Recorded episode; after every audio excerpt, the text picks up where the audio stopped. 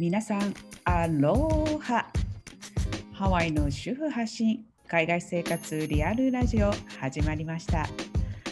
お送りするのはハワイで主婦をしているミキです。どうぞよろしくお願いいたします。この番組では国際結婚や海外生活のリアルな様子をご紹介していきます。私が住むハワイのライフスタイルを中心にまた時折アメリカの他の州にお住まいの方や他の国にお住まいの方にゲストで出演してもらう予定です。で今連載でお送りしている私のハワイに来たきっかけから結婚に至るまでについて。前回は私が34歳でハワイ留学を決めた理由をお送りしましたが第22回目の今日のテーマは34歳でハワイ留学をするまでにした準備です。ねあの実際私がそのハワイに留学しようと決めたのは33歳の時で確か決めてから半年ぐらいで実際にハワイに来たと思います。まあその準備でねやはりあのその留学の手続きは私全く分からなかったので、まあ、留学センターですかね留学サポートセンターみたいなのにお願いしようと思って、うん、確かねネットで検索して新橋にある留学センターに決めたんですね。でなぜ数ある中でその会社に決めたのか全く覚えてないんですけれども、まあ、多分ね巻いた職場が近かったっていうのがあるのかなと思うんですが、まあまあ実を言うとねこの留学してからハワイに留学してからちょっとこの会社ですごい大変なことが起きてトラブルもあったんですけど、まあ、これはねまたおいおいちょっとご紹介したいと思います。で、まあ、そのねあのでもねその留学センターにもお願いしちゃえばもう言われるがままに必要なものを用意すれば済むっていうので、まあ、手続きはね本当に全てやってもらえるわけです。だからそういう意味であの、ね、わけがわからないのでやるよりはプロにお任せしてしまえということで私はその留学センターにお願いしたんですね。でまあその私はねその前回の放送でもあの言ったんですけれどもとにかく1年間試しにハワイに住んでみよう。で住んでみてどんな感じかで、まあ、その後ハワイに残るのか日本に帰るのか決めようという気持ちでいたのでとりあえずはじゃあ語学学校に1年間申し込もうということに決めたんですね。でその語学学校もねやっぱりいくつもあるんですけれどもうんまあまあ皆さんもお分かりのようにやっぱりハワイってねどうしてもどこの学校に行っても日本人が多いのは分かってたわけですよ。まあ、もっと言うとねなんか英語を学ぶ場所じゃないんじゃないかっていうイメージもあるぐらいなので、うんまあ、それも分かった上だったので私が選んだ基準っていうのがその、まあ、日本人はもう多いのは当たり前ででも日本人以外の留学生ももっと多そうな学校というところをこう選んだんですね。うん、で実際私がその最初に行った語学学校っていうのはとっても本当ヨーロッパ人が多い学校で本当たくさんのねヨーロッパ人特にスイス人の友達なんかがすごいたくさんできたんですね。まあただね、すごい残念なことに、なんとこの学校ね、このコロナの影響で、もうこのアメリカが、ハワイがロックダウンになってすぐにあの並行してしまって、今、ちょっともうね、残念ながらないんですね。うん、あのね、アラモアナセンターの目の前にあって、もう立地も良くて、すごい常にたくさん生徒さんがいたので、すごい大繁盛している学校と思ってたんですけど、まさかね、本当にこのコロナであっという間に、まあ、こう潰れてしまうとは本当にちょっと夢にも思わなかったですけどね。うんで正直授業料も他の語学学校と比べて高い学校でした。でで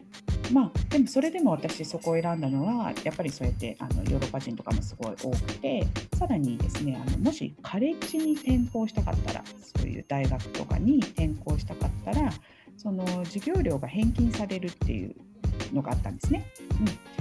でもしかしたらね分かんないけどまあもうちょっとカレッジ体験っていうのもしたいなっていうのもちょっとあったのでじゃあその転校をもししようって決めた時にじゃあその分授業料が返ってくるなら、うん、それもいいなと思ったので、うん、そこにしたんですね。でさらにねその語学学校はね学生専用のアパートがあったんですよ。でまあ、本当どこに住んだらいいのかとか物件の探し方も全く分からなかったのでだったらもうその語学学校にしてそのその学校が持ってるアパートに、学生専用のアパートに住んじゃえと思ってそこのアパートの1年契約をしたんです。でまあねその学校への申し込みとかももう留学センターが全部やってくれるんですけど、まあ、私は言われるままにその書類にこうここに書いてくださいっていうのを書いてで必要な書類出してくださいっていうのと揃えてみたいな感じだったんですけどただまあね、一応あのお伝えしておくとすごいここで大事になってくるのがその I20 っていうフォームがすごく大事なんです。でその I20 って何かっていうとね入学許可証になるんですね。これをその申し込んだ学校に発行してもらうわけなんですけどその I20 がないとまず学生ビザの申請ができないんですね。なのでこの I20 がないと、まあ、アメリカに長期滞在する資格がないっていうふうに思ってもらってもいいぐらいなのでもう本当大変重要なものになってくれますなってきます。でまあね、学校に申し込みをすれば、まあ、自然と発行してくれるものっていう感じではあるんですけどでここでその I20 を出してもらうのにやっぱり必要になってくるのが財政証明になってくるんですよ。でその財政証明っていうのは要はもう銀行口座にお金がいくらありますかというものなんですね。でそのもちろんその額はま多ければ多いほどいいわけなんですけど一応目安で言われているのがその当時でやっぱ100万円は絶対あった方がいいっていうふうに言われていました。でもまあねハワイは本当に物価が高いのでやはりね200万円ぐらいとかもう銀行口座にあった方がやっぱり無難だとは思います。で事実ね学生で、まあ、ハワイだけじゃなくてアメリカに学生留学生として来る場合はもう働くことが許されてないのででもう学業に専念することということなので、まあ、当面の生活費はもう必要になってくるわけです。だから学校側も、まあ、ちゃんとハワイに来てもあの、ね、学業に専念できるくらいのお金はあるんだなということを確かめるわけなんですね。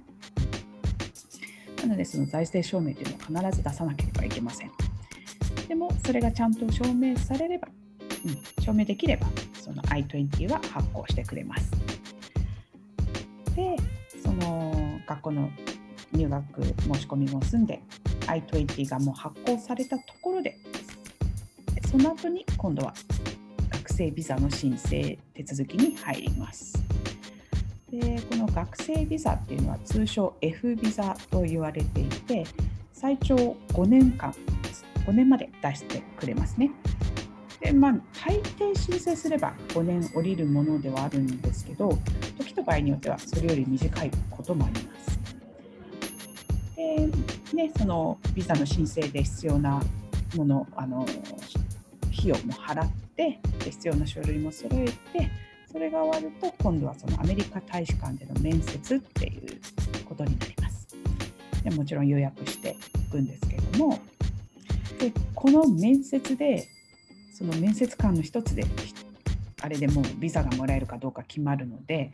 もうやっぱりねみんな緊張するわけですよでいろんな情報が飛び交うんですよこの面接をどう乗り越えたらいいかというか。でやっぱり私はその事前にすごく私のこと心配してくれてあのいろいろ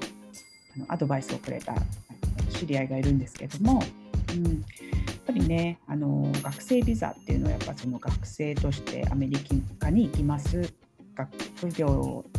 を専念します。学業を専念しますっていうことをアメリカに言うものなのでだからその後はアメリカに残りませんよいずれは日本に戻る予定だよっていうのをそういうのをちょっと匂わせるそういう設定で面接に臨んだ方がいいっていうふうにアドバイスをされたんですね。でだからもう本当その時ね意もしないフィアンセが日本にいるみたいな設定にしてでそのフィアンセのビジネスをいずれ手伝うためにその英語を勉強しに行きできればカレッジも行ってビジネスを学んでそれが済んだら日本に帰りますみたいなストーリーをなんか作ってくれてその知人が。でそれでもう面接に臨めみたいな感じでね。で行ったんですよ実際。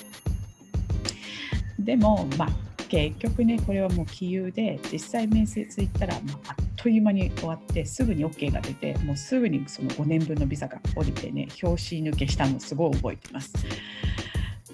かといってね、まあ、私がハワイで出会ったお友達で、まあ、その子は、えー、大阪の、えー、大使館アメリカ大使館で、えーと、面接をしたんですけどでその子はねちょっとやっぱり、うん、その日本に帰ってくるっていうことを匂わせるためになんか私はその仕事の関係で2年後には日本に帰る予定ですみたいなことをこう面接の時に言ってしまってそしたら本当に2年のビザしか下りなくて失敗したっていうふうに言ってたお友達もいたので、うん、やはりねもしその一応5年間のビザが欲しいと思ったらちょっとね気をつけた方がいいというかまあその面接官のねね当たり外れみたいなのもあるとは思うんですけども、うん、一応ねあの本当に長期滞在長くいたいと思ったら、うん、気をつけた方がいいのかなっていうふうには思いました。でそれでじゃあ実際この結局私がこの1年間の留学であの必要だった費用もざっとご紹介すると、まあ、ちょっとねもうこうだいぶ前の話なのでうる覚えではあるんですけれどもやっぱりその確かね1年間のその語学学校の授業料っていうのが先に払ったんですけどやっぱりそれが大体90万ぐらいだったと思います。その頃、うん、でしたね。で90万ぐらいででまたそこにその学校専用のアパートに1年間契約をしたのででそれが1ヶ月850ドル家賃850ドルのとこだったのでその1年間分をまとめて家賃を払ったんですね。うん、なのでやっぱりそれで 850×12 なので、うん、やっぱり、まあ、どう考えても100万ぐらいは払かかってるわけですね。うん、でさらにその財政証明をするために銀行口座にやっぱり200万ぐらいを用意しておいたっていう感じなのでまあ本当まずハワイに1年間留学するともし決めたなら、まあ、最低400万ぐらいはあった方がいいのかなっていうふうに思います。さらにねビザの申請代とかいろんな書類を揃えるのにその書類でかかるものとか、うん、で留学センターにどれくらいの手数料かかったのかっていうのは全く覚えてないんですけれども、ま、きっとねやっぱざっと10万ぐらいはかかったんじゃないかなと思っています。うん、でねこんその後ちゃんとねビザが下りても行けますってなった後もやっぱり留学に向けて海外の転出届を出したりもろもろね細かい手続きはありましたけれどもまあ今こうやってねアメリカに住んでみて、うん、いろいろ勝手が分かってきたので言えることなんですが、まあ、この留学の手続きってうんそういう、まあ、自分でやろうと思えばできるかなとも思います。えネットでね今は情報もありますしそのアメリカ大使館のホームページ日本の大使館だともう日本語で表記されているのでそこに必要な書類等も全て書いてあるしね、うん、なんとなく、うんまあ、できなくはないかなっていうふうに思ってもうんまあでもねやっぱり今までにね海外で暮らしたことないっていう方になるとちょっとハードルが高いので、まあ、そのプロの方にねお願いするのもやはりいいのかもしれませんね。うん、ということでね、まあ、半年で準備をして2010年1月に無事ハワイに私はやってきました。では次回はね留学生活もいざスタートということでそれがどんなあの生活だったのかっていうのをご紹介していきたいなというふうに思っています。ということで今日のテーマは34歳でハワイ留学をするまでにした準備でした。皆様も海外生活や国際結婚について質問などがありましたらどうぞお送りください。Facebook または Instagram でダイレクトメッセージで送っていただいても構いません。一番簡単なのは Instagram で私のアカウント、ミキ212、MIKI212 を探してみてください。